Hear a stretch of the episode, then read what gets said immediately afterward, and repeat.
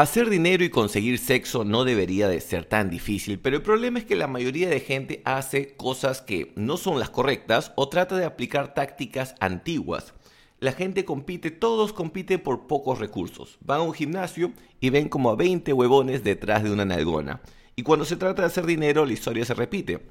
Los chicos tratan de trabajar un currículum vitae y presentarlo a una empresa en vez de preocuparse por cosas más importantes como tu red de contactos y tu marca personal.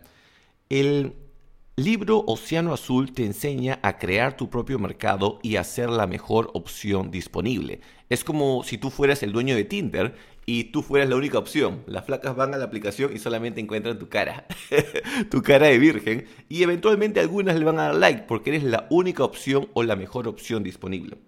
Les voy a pasar algunas tácticas, algunos tips que pueden aplicar para poder iniciar el emprendimiento que ustedes tengan o para poder posicionar mejor su marca personal. Voy a enfocarme más en el tema de negocios, que es lo que me interesa, pero les puedo decir que esto se aplica también al tema sexual, así que estén atentos a este episodio.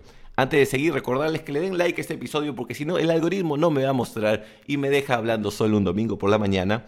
Y si desean consumir estos episodios en audio y no ver mi cara decadente, pueden ir a Google Podcast y Spotify. Me encuentran como José Balta. Y si desean episodios diarios, los grabo en inglés en las mismas plataformas. Google Podcast y Spotify me encuentran como Uncle Balta, como Uncle Balta. Vamos con cuatro tips.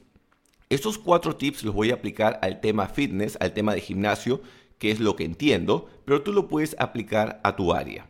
Digamos que yo quiero abrir un gimnasio no voy a copiar lo mismo que hacen todos los gimnasios, porque no sería Océano Azul, estaría en el Océano Rojo, estaría compitiendo con todos los huevones. Y aparte que no tengo el dinero para abrir un gimnasio como lo hacen regularmente.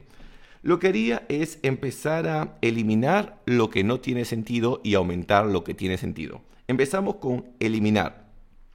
Eliminaría todas las máquinas exóticas que normalmente la gente no utiliza. Es más, si quieres empezar tu propio gimnasio, podría trabajar solo con peso libre, con racks, mancuernas y barras y liguitas, lo que hacen muchos gimnasios de functional, entrenamiento funcional. Los gimnasios de functional trainer te cobran a veces 400 soles, 800 soles mensuales y ni siquiera tienen máquinas, solamente tienen peso libre. Puedes eliminar lo que la gente utiliza menos. Después, ¿qué cosa reduciría? Porque son cuatro cosas. Eliminar, reducir, incrementar y crear. Eliminaría todas las máquinas que nadie utiliza. Reduciría la cantidad de entrenadores. En mi gimnasio, por ejemplo, en uno de los que voy, hay como seis entrenadores y todos rascándose los huevos entre ellos. Se masturban entre ellos. Una de las flacas salían con uno de los trainers. Puta, hueveo total.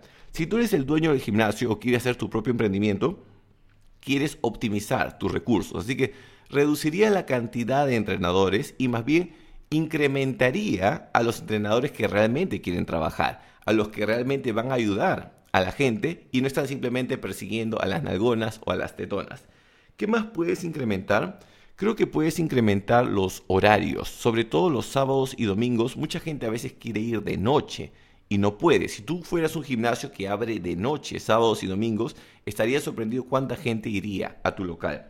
¿Y qué puedes crear? Lo que crearía, que no te cuesta un carajo, es una especie de comunidad online para este gimnasio para que la gente se pueda conocer entre sí. Ahora por la tecnología nadie se habla en vida real, todos están así como perdedores con sus eh, audífonos y tal vez la solución a eso es crear una comunidad online para que la gente pueda conocerse entre sí. Ir al gimnasio no solamente es mejorar tu cuerpo, sino también es poder incrementar tu network, tus contactos. Eso aplícalo a la industria que tú quieras trabajar. Eliminar reducir, incrementar y crear. Solamente con eso vas a darte cuenta que tu vida se vuelve mucho más fácil. Ahora vamos a pasar a lo que son las estrategias. Voy a darles unas cuatro o cinco estrategias que saqué de este libro que las pueden aplicar y les puedo decir que son, como dice la canción, sencillo como hacer el amor sin calzoncillo. Pero antes de eso, recordarles que si desean suplementos, josebalta.com, en vez de ir a la tienda de suplementos como huevonazos y estar comprando creatina o ganadores de peso, pueden comprar suplementos que realmente funcionan en josebalta.com y si desean aprender inglés y recibir mi sabiduría, pueden ir a inglesparacholos.com. En vez de estar memorizando verbos, eh, tocando temas que no sirven, pueden aprender temas de negocios, temas sexuales, temas fitness, todo en inglés. y al mismo tiempo pueden reemplazar la universidad con inglés para cholos. Eh, voy a hablar más de eso más adelante en este episodio, así que todo eso lo encuentran en josebalta.com e inglesparacholos.com. Pasamos con la primera estrategia. Se llama buscar función o buscar emoción. ¿Qué es lo que hizo Starbucks mucho tiempo atrás? Toda la gente pagaba poco por café. El café valía, pues, este, en Estados Unidos, por ejemplo, lo vendían en un dólar, en 80 centavos, nada. Y Starbucks dijo, vamos a crear algo que sea más experiencia, más emoción. Entonces dejaron de vender el café como un commodity y empezaron a venderlo más como una experiencia, un lugar donde podías estar. Ellos crearon un océano azul. Ya no competían con otras cafeterías, sino estaban creando un lugar donde la gente podía reunirse y conversar. Esa es una manera de hacerlo puedes buscar qué negocios en tu área o en tu industria son solamente funcionales y ponerles un poco de experiencia y así tú eres la única mejor opción. Y también puedes hacer lo opuesto. Puedes ver si los que están ofreciendo el servicio o producto que tú quieres eh, lanzar al mercado ofrecen mucha experiencia, pero la gente básicamente quiere el producto, no necesita la experiencia. Ese es el caso de muchas barberías. Estaba revisando, por ejemplo, en Japón decían que el proceso de la barbería eh, te demoraba como 40 minutos, 50 minutos porque te hacían masajes, te masturbaban, te hacían todo un ritual. Y era bonito, pero había gente que estaba apurada. Entonces empezaron a aparecer otras barberías que eran más rápidas, que te ofrecían el servicio rápido. Eso es algo más funcional. Entonces, preguntarte, ¿en la industria que quieres entrar, más opciones funcionales o más opciones de experiencia? Y tratar de competir en lo que hay menos. Esa es la primera estrategia. La segunda es ofrecer productos o servicios complementarios. Esta me recuerda, hace muchos años yo estaba en el gimnasio Gold's Gym y algo que siempre me llamó la atención era el caso de que ofrecían servicio de babysitting. Había una niñera dentro del gimnasio. La gente, sobre todo la gente ya de mayor de 30, excepto, excepto yo, tienen ya hijos y no tienen dónde dejar su hijo. Había una especie de guardería y la gente dejaba ahí su hijo y hacía sus ejercicios. ¿Cuál es el negocio? si tú puedes dejar a tu hijo, eh, primero estás más cómodo y luego cuando regresas tiendes a comprar algo en la cafetería. Y eso es curioso. Entonces me di cuenta, siempre la gente que dejaba a su hijo, el hijo les pedía que les compre algún dulce en la cafetería y el negocio de babysitting se pagaba solo dentro del gimnasio. Tú puedes preguntarte, ¿qué cosas puedes agregar a tu negocio que nadie lo está haciendo? Y es sentido común, la verdad. Yo les puedo decir, cuando inicié el negocio de suplementos, por ejemplo, nadie ofrecía la dieta, la asesoría en dieta y entrenamiento incluido con los productos. Es más, hasta el día de hoy, por eso se me hace tan fácil este negocio, porque yo empecé en el 2010, hasta hoy que es 2023, mucha gente sigue vendiendo solamente los suplementos sin la asesoría. Y por eso cuando tú agregas ese servicio extra, te diferencias de la competencia y estás en tu océano azul, tú eres el único. Lo mismo me ha pasado con el tema de inglés, inglés para cholos. Si vas a un prostituto, ¿qué hacen? Todos te dan un libro y tienes que leer los temas de mierda, que muchas veces son conversaciones que no se dan en la vida real. Y en mi cabeza estaba, ¿por qué la gente quiere aprender inglés? ¿Lo hace porque quiere porque quiere hacer más dinero o porque quiere viajar? Y en cualquiera de los dos escenarios, saber iniciar tu propio negocio es de ayuda. Si quieres hacer dinero, manejar tu marca personal te va a ayudar. Y si quieres viajar, quieres tener una manera de trabajar que pueda ser online. Y la mayoría de empresas no te va a dar un trabajo flexible, así que tú tienes que crear tu propio trabajo. Parece sentido común, pero tienes que pensarlo un poquito. Y por eso es bueno, tengo un episodio en inglés que tal vez lo voy a dejar acá en el primer comentario, que se llama Specialist versus Generalist, especialista versus generalista. Y hoy en día tienes que especializarte, pero en más de una cosa para que puedas mezclar estas áreas y ofrecer algo diferente al mercado. Pregúntate este segundo punto, que es, ¿con qué puedes complementar ese producto o servicio que estás ofreciendo? La siguiente es la estrategia de grupo. Buscar la industria. En este caso hablan el caso de eh, la, la experiencia de Lexus, de Toyota. La gente quiere comprar carro económico o carro caro, pero a veces gente quisiera comprar algo intermedio. No quieres comprar un Toyota, pero tampoco quieres comprar un Mercedes. Entonces, ¿qué hace Toyota? Te pone Lexus, que es una opción que es más económica que las, de, que las premium, pero sigue siendo de buena calidad. Y esa también es otra manera de crear tu océano azul. y es ofreciendo vainas que son de calidad pero más económicas. ¿Y cómo puedes hacerlo?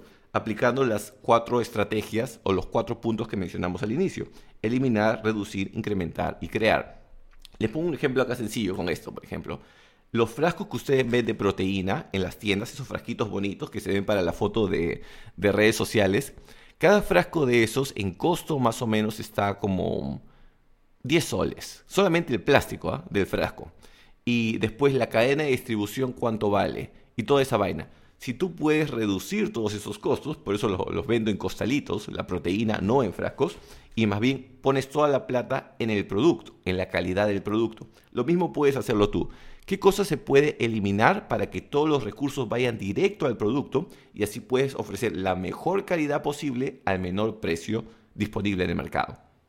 Después la siguiente. Ay, cuando digo al menor precio disponible no es que seas el más barato, sino el más barato para la calidad disponible, solo para dejarlo claro. La siguiente es analizar alrededor de la cadena de compradores. Y esta de acá suena complicada, pero esta sí la aprendí en la universidad. Yo que siempre le tiro caca a la universidad, en la universidad esta me la explicaron bien bacán. Imagínate que tú eres un colegio.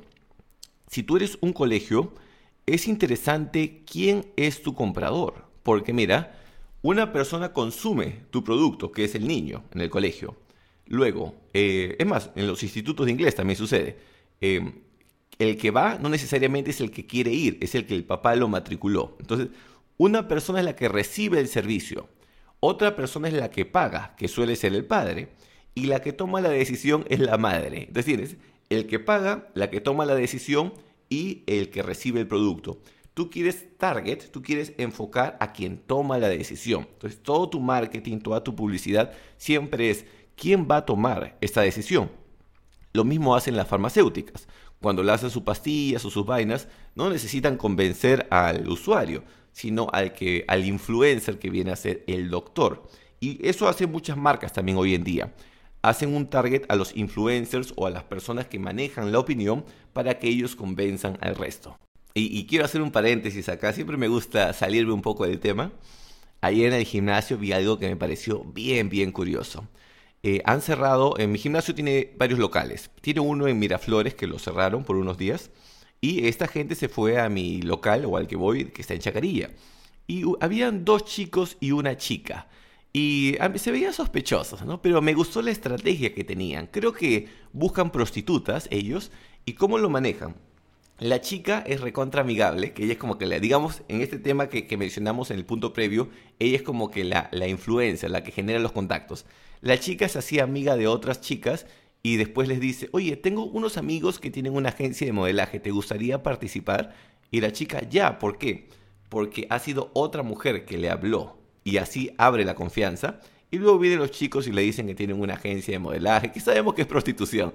Pero a lo que quiero ir para compararlo con el tema previo es que cuando uno quiere ofrecer algo tienes que ver a quién tienes que ofrecerle y qué medios tienes que utilizar. A veces necesitas utilizar influencers, a veces tienes que saber utilizar el lenguaje correcto. Por ejemplo, un libro tal vez alguien no lo va a leer, pero en este caso estoy generando un resumen que una persona lo puede consumir al paso. Entonces siempre ver cuál es la persona correcta, el lenguaje correcto y el medio correcto para transmitir tu producto o tu mensaje.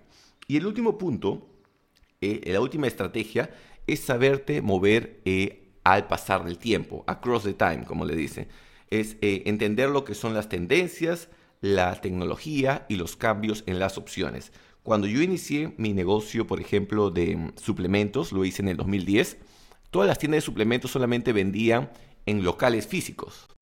Nadie lo hacía en internet. Y, es más, me acuerdo la gente que me decía, ah, tú y tus paginitas de internet. me vacilaban todavía. Pero bueno, es un clásico eso. Y, eso es el punto, o sea, ver cómo se va moviendo la, tecnología. La gente, mucha gente ya no compra en tiendas físicas, ahora lo hacen todo de manera digital. Eh, ¿Quiere decir que abrir una tienda física no tiene sentido? No, sí tiene sentido si es que tienes bastante volumen de gente o tráfico en esa calle y si el costo de la renta es razonable. Pero si no, puedes manejarte también de manera digital. Siempre hay que evaluar todas las opciones. El tema de la tecnología. También, ¿cómo se está moviendo la gente? Antes la gente consumía el contenido en una computadora. Ahora todos lo hacen en su pinche celular. Entonces, tu copia de venta, tus videos y eso les puede ayudar para la gente que está trabajando su CV, su currículum. Veo gente que trata de hacer un currículum así gigante de dos páginas. No, háganlo simple. Y es más, ese es un tip que le doy a mi comunidad de inglés para cholos. Haces tu currículum, te haces una página web y haces un video explicando tu currículum. Es, oye, este es mi currículum, acá está, lo estoy explicando y abajo un link para si quieren revisar el currículum detallado uno por uno. Pero siempre tener una opción donde explicas lo que estás ofreciendo, sea tu producto o sea tu persona. Para que tengan una idea, pueden ir a inglesparacholos.com, pero les voy resumiendo acá. Siempre es bueno que tengas un video de tú explicando la vaina. Abajo un botón de comprar o de contáctame. Luego, más abajo, lo que le dicen social proof, algo que pruebe que lo que tú dices es cierto. Luego, más abajo, preguntas frecuentes y después más abajo le puedes agregar algo que no sea algo llamativo, algo interesante. Pero recuerden que no solamente es informar, sino es entretener. Y algo que la gente, sobre todo los más jóvenes, no entienden, es que los que contratan hoy en día en las empresas es gente de mi promo, gente de mayor de 30, 40, y esta gente todos piensan que son muy profesionales y sí son profesionales, pero quieren las cosas fáciles. Si tú le muestras un papel de mierda, mucha chamba leerlo, pero si haces el papel y le agregas un videíto y tienes una página web y en tu currículum dice, por si acaso pueden revisar esto también en mi página web, la gente chucha, quiere verlo y le haces la vida más fácil. Mientras más fácil le haces la vida al que te va a contratar, a tu cliente, a tu compañero de trabajo, menos fricción hay y mientras menos fricción, más chance de que todos quieran trabajar contigo. Justo ahora estoy por terminar el video y veo que pasa esos ropavejeros y está gritando, ¿no? Compro ropa vieja, colchones, vainas, y lo está haciendo a voz. Y si se fijan, eh, mucha gente lo hace ahora con megáfono. Me rompe las bolas cuando lo hacen con megáfono, pero al menos están utilizando tecnología. Y así como ese huevón que está pasando ahorita está gritando, eh, compro ropa vieja, compro colchones, también quiero motivar a la gente que utilicen tecnología y la utilicen de manera correcta. Las redes sociales para qué son? Para potenciar tu marca personal. No son para huevear, no son para estar viendo videitos que sean solamente graciosos.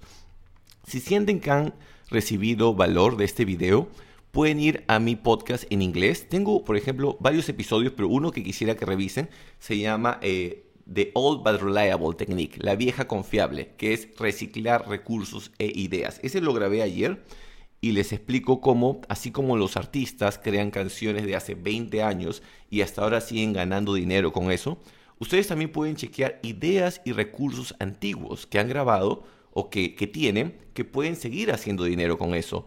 Eh, yo estoy viendo, por ejemplo, en mis, USBs, donde tengo recuerdos con las nalgonas, también tengo videos interesantes que he grabado antes que los estoy subiendo nuevamente en mis redes sociales, ideas de negocios.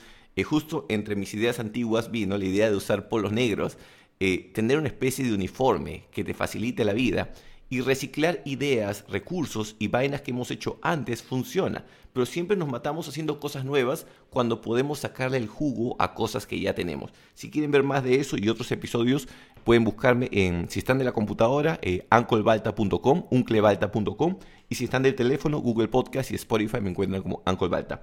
Espero que les haya gustado este episodio para la gente que ha leído el libro o ha escuchado el audiobook de Océano Azul. Dejen sus insights, toda su sabiduría en la parte de los comentarios. Si quieren contactarme, ya saben, josebalta.com, suplementos, inglesparacholos.com, inglés. Y si desean mis audiobooks de cómo dejar de ser una putita o de la eyaculación eterna, les dejo mi WhatsApp solamente para comprar mis vainas, más 51 98 90 23 986. Mi Instagram, si quieren ver mis memes, tío Balta.